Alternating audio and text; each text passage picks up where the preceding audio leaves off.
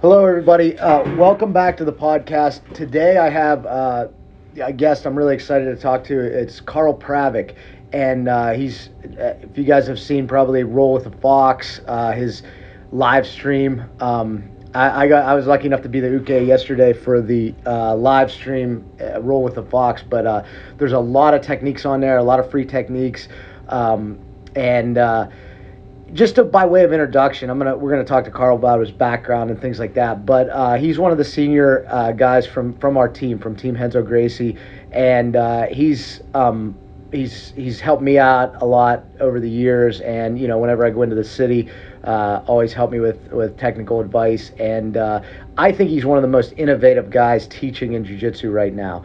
So. Um, that's kind of where I wanted to start out, Carl. I was thinking uh, if you could describe uh, some some of the ways that you innovate and actually maybe tell the story about a particular technique.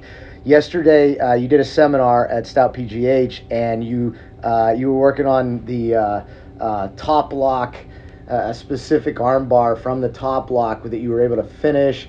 It had a lot of features to it that I think is better than some of the other really good techniques from that position that I've, I've learned before. Uh, could you just maybe like start out by telling a story of, of how you uh, were able to uh, come up with that technique or come up with those those innovations to that to, that position? I'd be happy to. Thank you for the intro. That's pretty. That's an amazing intro. It's my pleasure to be here. So you know the way it, it's sort of funny. Uh, you know uh, a lot of people in jiu-jitsu are. Um, I'm not quite sure what I would call us. Uh, you know OCD or whatever it is, but there's a certain thing that drives us to to try to figure things out. It's at the end of the day, uh, you know, one of the best parts about jiu-jitsu, it's a problem-solving uh, sort of uh, endeavor, and uh, I, I liken, uh, you know, I, I, teach everybody my best game because if they can figure out my best game, I have to evolve mine. So it's sort of it's sort of never-ending arms race. Uh, so that's what that's what I do, and the the top lock armbar is has become very effective for me, and it's it's kind of the uh, for for those of you that have never seen it, I, I'd like to describe it to you. It's basically top lock, which a lot of you are familiar with, where you basically um, cross your ankles. So it's a bit of a diamond. It's not a triangle. If I can triangle, I will, but it's basically you cross your ankles. I have both arms in, but one shoulder out. So head and both arms are in, the shoulder is out what I've seen is that a lot of times, especially at the high level, is and, and when guys get very sweaty, is when you bring the outside leg over the head. An experienced, highly experienced guy, high level guy, will wait for that moment to rip out, and they frequently succeed. Probably more than 50% they will succeed. And I'm a big fan of the armpit grip. You know that, and and it's guys. If you are listening to this and you don't know what armpit grip is, Look it up. You should be using it's extremely high degree of leverage. The breaking power is is very very strong. Um, a lot of um, I, I, believe that when Jacare uh, had his arm broken, it started with an armpit grip. It, the, the, transition was kind of interesting, but it started with an armpit grip. It's it's got a tremendous breaking power. I, I liked also what you said about it uh, yesterday at the seminar. The, the armpit grip it, it cures a lot of deficiencies in like if your angle's not exactly correct you know you don't have that perfect perpendicular angle um, it, it, things like it cures that and it, it, it's so powerful that you, you don't have to attack from that perfect angle. Correct. Yeah. Correct. And it, it, like you know sometimes we don't always get what we want we get what we need rolling stones. Uh, so you need to you know i'm a big fan of the armpit grip. And um, i realized that when i had the top lock you know, I feel like, you know, when you have experience, you realize that the guy's arm is severely compromised. I do not need to bring that outside leg over his head because I know what's going to happen. As, as, as, soon as, if it's high enough level guy, as soon as I bring that leg over, he's going to rip out. And I just, the, the arch is very slight. So the combination of the top lock, not bringing the outside leg over, which is very interesting because not a lot of people do that in, in BJJ combined with the arm, armpit grip. It's it's I'm a big fan. Well, that that, that uh, position, the top lock, the first time I have, have had seen that was another uh, really famous and innovative guy on our team, John Danaher.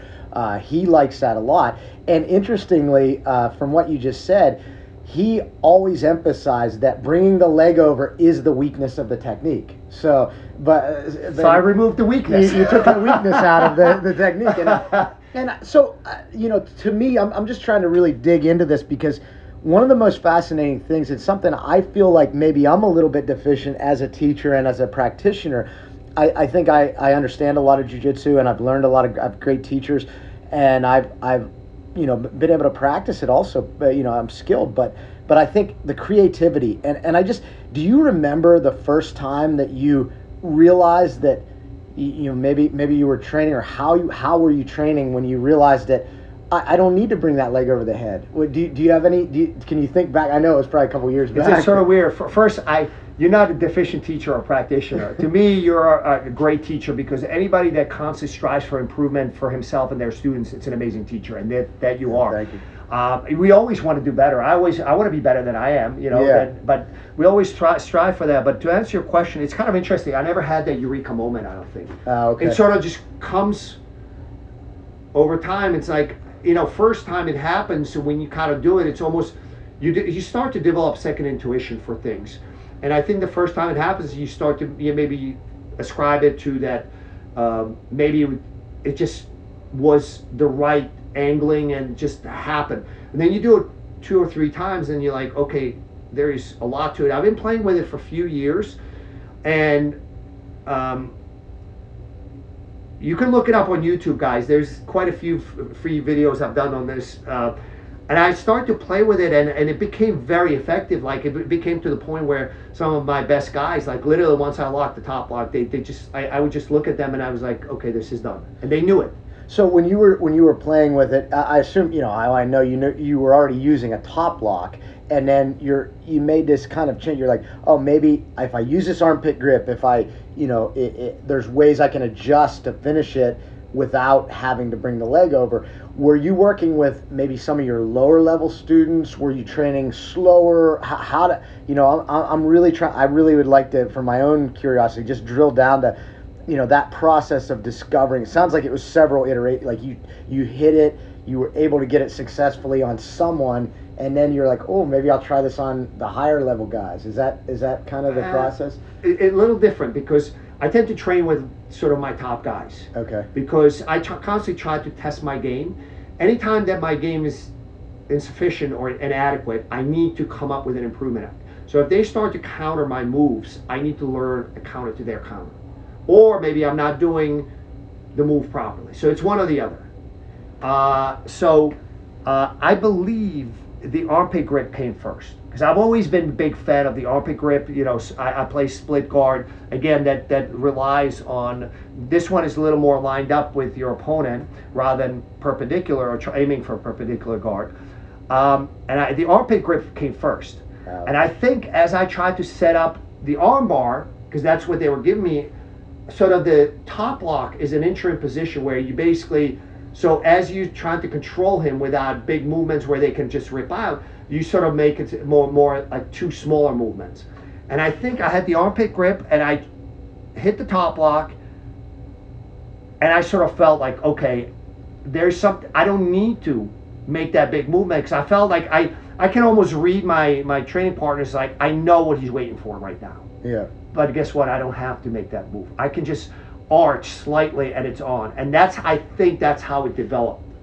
That was Yeah. the sort of the, the process. I, I I've always been- like I, not always, but maybe in just probably way longer than the last two years. I've been a big fan of the armpit grip. It's extremely I, I know you have i've I, you know we were training more than two years ago i remember and you you caught me in one of those uh, it wasn't a top lock but it was just an It's a short grip. arm bar. Yeah. There's a lot of different arm bars you could do that with. Yeah, and and so yeah, that's.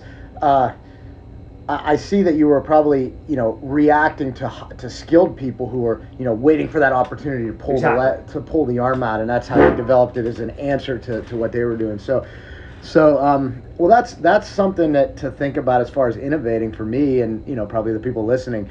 Uh, if anytime and it doesn't have to be super creative or anything even just if, if there's a deficiency if if your training partners are escaping don't ignore that don't pass that over uh, figure out how to how to you know see if you can figure out how to how to beat that and that sounds like what you did with that, that There's literally thing. three possibilities. It's it's a it's just not logically good technique, but more likely it's either you're not doing it well, or you're doing it well, but your training partner figured out a counter. So if if you're not doing it well, do it better. If you're doing it well, your training partner figured out a counter. Figure out a counter, or ask your teacher. yeah, yeah, yeah. that- Um, and and I guess one of the other things, probably along the lines of being so creative, our whole team is really creative. You know, like I mentioned, John Danaher, uh, really good example. Uh, another guy we had on the podcast, Shawn Williams, really good example. Um, they they've come up with, you know, kind of the same thing, creative positions that diagnose deficiencies in in classic positions, we'll say. Um, has how has that influenced you training with other creative uh, minds? Because I know you train in a city a lot. Uh, it, it, you know, in New York at, at Henzo Main Academy. Um, how how has that kind of developed your your style and your career being around all those other creative teachers? Uh, you know, for me, um, you know, I had, you know, in the early days of jujitsu when I started training, it was very frustrating for me because I did not, you know, quite understand it. But for some reason, I sucked it up long enough to start to get to the good part when you start to figure things out. But How, how long did that take you to like to get to the good part? too long, too, long. So for those of you that are having a hard time, though, it will get better. It's just a matter of time. But I, I, I want to, you know, uh, I I think it at the end of the day comes out, uh, comes down from the top, from Henzo Gracie himself. Yeah. I mean, if you look at Henzo's game, he's always, you know, uh, he's always been innovative. He's always willing to take fight against anybody. And I think if you really look at Henzo, to to look at how the the the, the, the students and teachers that he's produced, just look at, you know, our team to some extent is is is. Uh, the, the knowledge is not i don't want to say diluted because that's not the right word but think about it like mo- some teams are more sports jiu-jitsu oriented some teams are you know just kind of more mma and Henzo's team, it's you can do sports jiu-jitsu, or you can, you know, as a hobby, which most people do as self-defense, but a lot of the top guys go to MMA. So again, you you between those two, but look at you know how many you know uh, UFC world champions has the team produced. You got Henzo, you got Ricardo Almeida, you got Matt Serra, you got John Danaher, you got you know to a large extent Firas Zahabi is is is all, and, and I mean, all, all of his guys. I know Yeah. you work with Firas a lot, uh, and, and you know if you include, I feel like if you include that team and the guys that come from Canada and come from Firas, because I think it's fair to include them, right? I mean, uh, uh, as far as yeah. as far as it among our team, yeah. and, and we gel. You know, we I, I think people gravitate towards people that that they understand or they s- seem to think same. We may come up with different uh, solutions, but we are thinking uh, constantly like to try to evolve the game to make to try to make it better. How do we solve this problem for this particular situation? And I think again, it comes out from Henzo. If you look at the extended Henzo Gracie family, it's pretty amazing family. Yeah, it really is. And, and like you said, I think that's a really good point that maybe some people don't appreciate in the jiu-jitsu world. Like our team is amazing at MMA. We've had a, you know, just a just an incredible, I think, uh, Look at record. Matt Serra. Yeah. Guy- so far, he's produced between Matt, Chris Weidman, Aljamain Sterling, three UFC champions. just and that's a satellite you know part of the team yeah and and uh yeah i i think I, and you're right i think you know just just speaking to like henzo himself uh i still remember the first time i actually met and talked to henzo i was in i think i was a white belt i was in in new york city and uh uh, somebody I was I was doing a single leg or uh, head inside or a outside carry or something, uh, and Henzo walked over and said, "Hey, can you show me that?" And I was, you know, at that point, I'm just a new guy, and I'm kind of starstruck, and I'm like, Enzo, I don't know, you know, like I was, I was kind of nervous to show him, but uh, you know, but he's like, hey, I want to, I want to see what you're doing. I want to, he's like, do it on me, you know, and, and I was like, wow, this guy's amazing. He, he, you know, some guy doesn't know, uh, you know, coming in and, and he wants to learn to see the position. So that's, That's Henzo. Yeah. You know? And I and I think ultimately, I, I- I believe the strength of the team comes from the leader, and and and and we try to adopt sort of his approach to the game. And I think that's one of the reasons why the team is just has done so well in in, in various areas of jiu-jitsu and I, if I can mention one other thing, and this is one part that of, of you know powerful teams that are you know really good in sports, you know jiu-jitsu or, or MMA, does sometimes they don't adopt the, the the third part of jiu-jitsu, and that's you know Henzo tries to make everybody you know utilize jiu-jitsu to become the best person or, or, or get some happiness from that.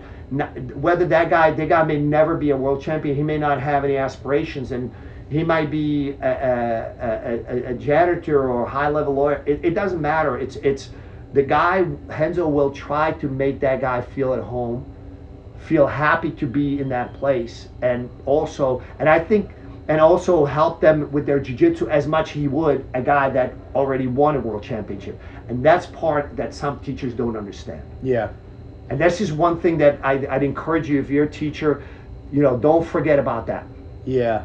I, I that's so important, and I think I, I agree with you that that comes down from the top, and and maybe like maybe that's why I really you know I've never even considered you know I, I train other places sometimes if I'm traveling or whatever, but I've never considered not being part of the team because that just that attitude just resonated with me, and I think it was because uh, another guy I've had on a podcast, my grandfather, uh, there was a, a you know Hall of Fame wrestling coach, he um had this very same attitude, and I think he mentioned it on the podcast. You know, that's that's a cornerstone of, of his coaching philosophy. You treat the, you know, in his case, the state champion or national champion the same as you treat, you know, the third string guy on a team, i- i- as far as helping them learn, right? Yeah. And, and I think I think that's, I got that almost um, aggressively from the time that I was a kid, and and I think that maybe that's maybe that's what I found in our team as well. I think Yes. so because I think Henzo has the same exact attitude, and that's that's that's pretty cool story. Yeah, yeah, and that's that's why I always say like uh, we have you know, and, and some people there's all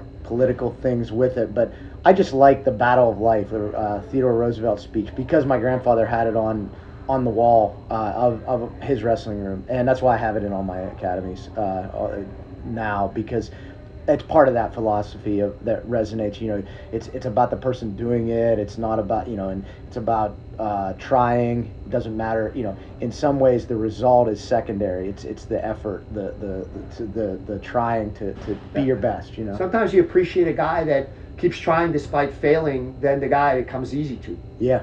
You know. Well, that, that's I, one of the things I want to talk that I think is really interesting about you is is your your your background, not even in jujitsu, just uh, uh, how you how you came about, kind of along a different path than a lot of people, um, but you you weren't born in the United States, Correct. and uh, and could you just talk a little bit about the story about how you came to came to the United States, and then your path that kind of led you up before you got into jujitsu, before you, you came to jujitsu.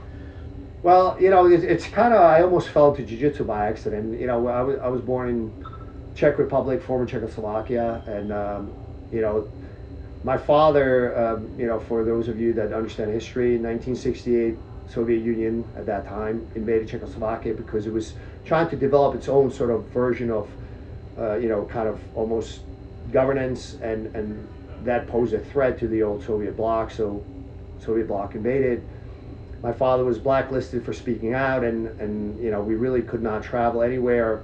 It, you know it was a small country we couldn't go outside the country. And then Wow. for many years we could only travel to neighboring communist countries that had just as tight a grip on its citizens as as the former Czechoslovakia did or if not tighter or uh, and then eventually in 1980 we managed to uh, to get our way into sort of Austria and, and you know it's a, it's that's a longer story. I don't want to get into it but um, I, uh, you know, came to the U.S. Uh, one year high school, then I went to college, graduated in three years, worked a couple years, then went to a really good uh, business school to get an MBA, which gave me uh, a lot of opportunities. Once I graduated from Columbia, you know, it's almost like you had a pedigree. You don't have to have connections if you have a, you know, if you get that sort of piece of paper and you know worked hard and and and tried, uh, you know. Uh, uh, but I was always interested in martial arts at the time. In the early days, I start I was training Taekwondo, and then one day, one of my friends like uh, told me this is in the early '90s. Hey, here's a tape of Gracie's in action. Why don't you take a look at it? I was like, oh, it's kind of interesting. He said, by the way, they're coming three weeks. It's back in 1991 to Sheraton Tara Hotel in Parsippany, New Jersey. And that's where I went. And at the time, it was everybody was together. Horian, Hoyler, Hoyce, uh, Hickson, uh, Elliot was there. Uh, you know, like the whole family was there. There was like 10, 12 adults, maybe more, 15, and eight kids. So, and they, they roll with everybody. And I just realized how intricate it is. And at the time, I was still a hobbyist, and I basically, you know, kind of said, you know, this is really interesting. Let me try to incorporate that into my stand-up game. And then as it progressed, you know, I was training jujitsu one, you know, uh, in '93 I started training once a week, just kind of just trying to like incorporate that into my stand-up game. And then as it progressed, I started to realize how intricate and how technical it was, and I was like, okay, I need more of this. And it became, you know, five days stand-up, two days uh, jiu-jitsu, then three days jiu-jitsu, four days stand-up, and eventually in transition all the way th- uh, all the way to the other side. And um, I, am not a fan of political uh, political corporate America, and, and I, I was rising through the organization, and at some point I, you know, I was working on, on, on putting transactions together, and, and I enjoyed kind of trying to, you know, uh, arrange financing for companies that were expanding capacity, growing stuff. But as, as you rise through the ranks, you become more and more involved in politics and less and less in the business. It's just inevitable. Uh, and I, I, didn't like it, so me and a couple friends left to, to form a small financial consulting firm. And you know, at the time, I was my I got talked into opening a school, and it started to grow. And at some point, I was like faced with a decision. It's like, okay, I can do one or the other. I can't do both. So I love jiu-jitsu, and you know, I, I started teaching, and you know, it, it, it, you will struggle. Most people, you know, a lot of people think that you know, if you were at that time, I was already a black belt under Renzo, and and and people thought he, you know, back then it's like when purple belts could walk on water, and they, you know, you got that belt that somehow it's like people are going to be banged down your door. No, you got to still put in the work. Yeah, and that's. Well, it seems like I mean, it, it, from my perspective, anyway, uh, your school schools you have two schools now, super successful, and it's a good segue into what I wanted to ask you about too. Uh, you've produced you've also produced a lot of really um, you know world class students as far as you know athletes and competitors, uh, both in MMA and particularly in jiu-jitsu. Um, one of the guys uh, I know you had an ADCC ADCC silver medalist that was training under you, uh, and you have some current uh, competitors that are really, really skilled and you know they're right in the mix there for some of the top spots. Um, what uh, what do you think about when you're coaching a high level athlete versus teaching your is there any difference between you know those guys and, and how you coach what you focus on than teaching your regular students because i know you really focus on that as well you know you're really dedicated to i mean just a little side story uh, carl's been here a few times and some of my students will you know every now and then reach out and ask him a question or or he'll see that they're you know, oh, I'm, I'm injured or I'm not in jujitsu. And, and Carl, you know, ha, has a lot of students, and people don't appreciate how the volume of just just people talking to you and requests and stuff when you have a big school eh, or schools. And uh, but you'll respond to my students even here, and I'm sure you do that with a lot of other places too, and people that you know from all over the world.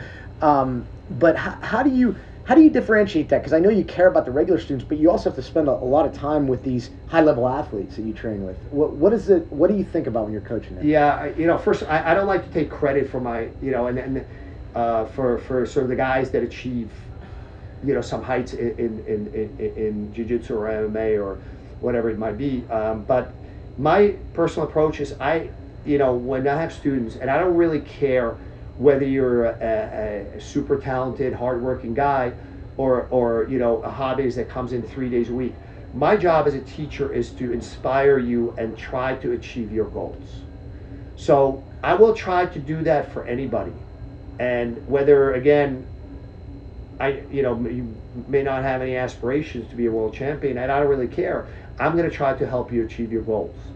And so the only difference between the high level, sort of the the the guys that are high level practitioners, professionals or quasi professionals, it's their goals are different. That's it. So me as a teacher, as an instructor, as a coach, I try to help them achieve their goals, but I would try to help others achieve their goals, whether they're my students or somebody else's students. And you know, yeah, I, you do get a lot of you do get a lot of messages from people uh, from all over the world, and and I, and I think one thing that I like to try to think is when it sometimes gets almost overwhelming is that you know it's it's it's a privileged spot to be in that people literally all over the world you know you can help make that guy's world better. Yeah. That's a great way to think about it because i get caught up in sometimes too where yeah. you you know, it's kind of a like, oh, I'm overwhelmed, like you said, by this, and I can't respond the way I want to. But, but yeah, that that if you shift that frame of thinking, like this is a privilege that we get to, you know, try to help people. You know, I, I that's a great way to look at it. Um, you don't have to answer this next question if you don't want to, uh, but I, I have to ask, how old are you right now, Carl? Uh, I stopped counting at 50. okay, that's a, I that's identify myself as a some days 28 year old and some days 32 year old. And, and you're allowed to change. Like that's the rules, right? You're allowed exactly, to identify as whatever you want. exactly. I will look at guys, and, and you know, when I wrote the very first book, I didn't. I, I hate to write, and I, like one day I got to convince to write a book, and I don't like to write. But what convinced me is when guys that I knew were 32, 35, complaining online, like, you know, they're broken and they think about quitting jujitsu. And I'm, you know, my sort of kind of idea or response to that was maybe it's not that you know once you turn 30 you stop training jiu-jitsu maybe you're just not training the right way or maybe not there's different ways to train maybe there's different ways to look at things and that's what inspired me to write the book and then eventually the video series and all this other stuff but we're, literally we're, talking about the uh, uh, Fluid the BJJ. fluid BJJ is a book. Yeah, it's about water training, and uh, uh, we can get into that for sure uh, if we have a little bit of time here. But um, uh, I I think that it's really amazing that you train uh, you train seven days a week, right? yeah and uh, and rarely miss miss training and uh, and often those those training sessions are not you know everybody when you say a training session it can mean all kinds of different things right Yes. like that's, that's- somebody says I trained and they might have just like sat there and wa- sat on the side of the mat most of the time or, or maybe they just Tried a whatever technique once. yeah and then, then talk the rest of the time or whatever but I, I know like because I've seen your training and I've trained with you it, you you train with really high level people often right Yes. like and it and uh, you know, we're talking about world champions. We're talking about you know guys that have placed in major major tournaments uh, in jiu-jitsu. Uh, so how how what would that look like if you described like, let, could you describe just for us as far as you know, not in great detail as far as everything you're doing technically, but like, what does your training look like on a weekly basis?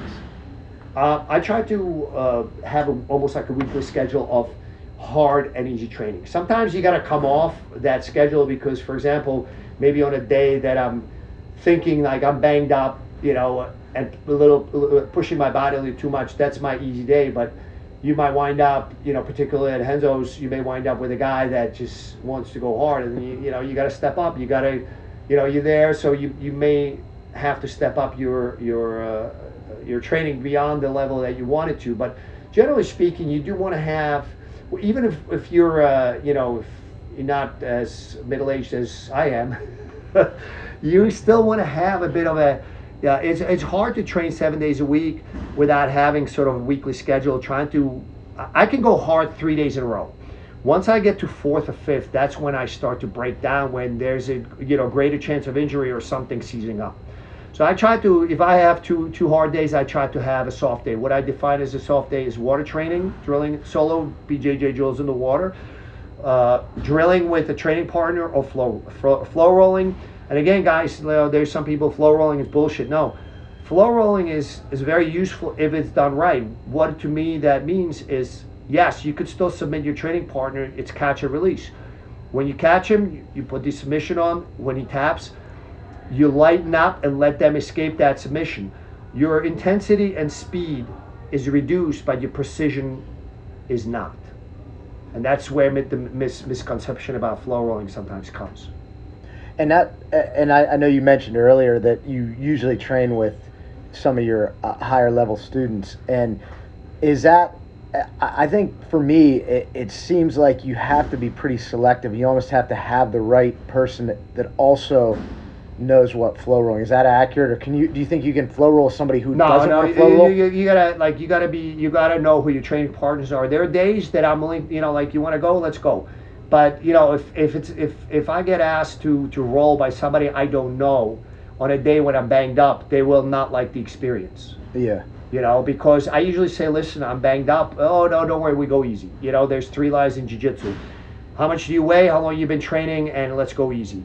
Um, and you know, it's okay. I'll give you a chance to show me what you're gonna, you know, if, if you really mean it. But most people don't.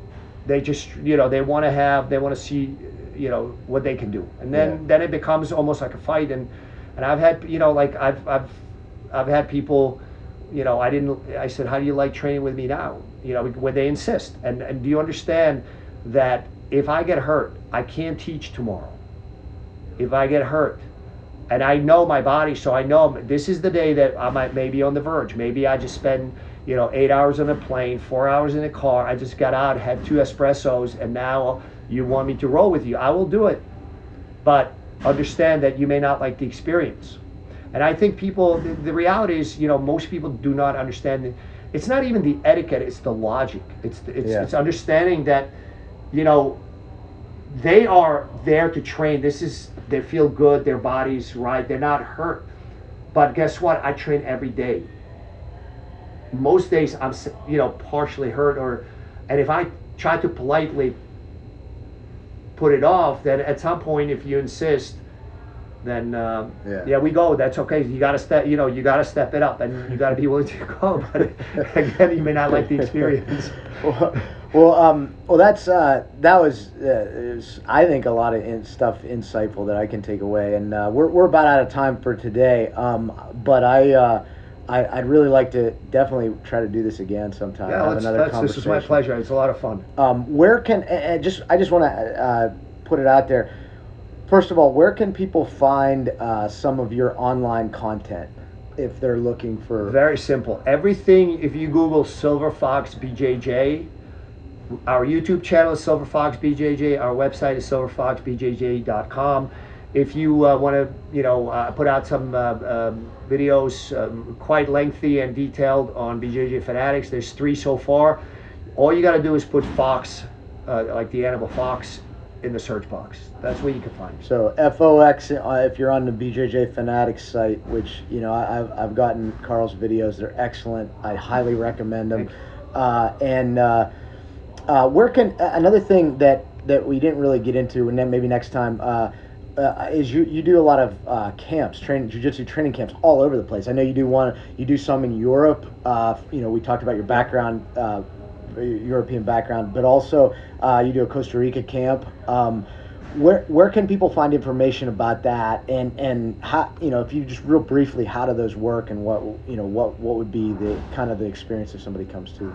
Well, it, it, I, I really like uh, BJJ camps. I know Warren does uh, camps, BJJ camps, also in Costa Rica. I use Gary Tonon or Daniel Gracie teaching. So again, Shawn Williams, Shawn yeah. Williams, those yeah. are amazing guys too. So you know, just counter shout out too. So, but um, I really like the idea of BJJ camps, and, and I try to put my camps, and I'm expanding the, the camps. I'm already ta- in talks with people and to do in Italy and in, in, in the Alps so I, I really like the idea of putting a camp where we can train Brazilian Jiu-Jitsu so you get your fix and you could do other things. You can go jump in the ocean. You can see, you know, monkeys and, and, and see, uh, you know, big, uh, you know, toucans in, in, in the Costa Rican jungle. Or you can go in Europe and you can visit a castle in the afternoon, some history, you know, some history. So, and, and what I like best about it is that the practitioners spend – three to seven days together. So we get a chance to hang out, bond, have dinner together, have drinks together, and exchange not just kind of, you know, here's my knowledge and good luck with it, but actually talk about some of the, you know, what people experience. So it, it's a much deeper and much more nicer experience, and I really really enjoy that. And I, I would encourage you guys to try any uh, uh, BJJ camps. Yeah, and I just to second that, I, I really think that it's a different learning experience when you're. Um, another guy I've had on a podcast, my brother, who's a, a neuroscientist. We've talked about this a little bit. Um, when you change your environment, there's some research and some you know uh, evidence that that you're learn you can actually by change by going to a different environment your learning is actually increased right? It's easier to learn new things. So and i've found that to be the case myself. When i do my camp uh, i i always come back and i learn a, a lot. So it'll it would be if, if you do get a chance to go to one of Carl's camps, it, it will not only you know be a blast and you'll see you know castles or in jungle in Costa Rica, but I, I believe I 100% believe that you're going to make massive improvements in jiu-jitsu. Um, we've had some people come back from our camp and say it's you know the training partners just said it you know we've taken. Uh, you know, it seems like I've, I've had six months of improvement in a, in a week, you know, and, and, uh, and that's that's a real experience for people. So yeah, highly recommend the camps and uh, and if you're if you're anywhere in the New Jersey area uh, and, you want to you want to find a great school that has a good attitude, uh, check out where where your school's at. Which- Northern New Jersey, in the suburbs of New York City. Okay. Well, thanks a lot, and uh, uh, hopefully we'll get uh, I'll get on the mats with you again soon, and we'll get to maybe do another podcast in the future. Would be my pleasure. Thanks, Carl.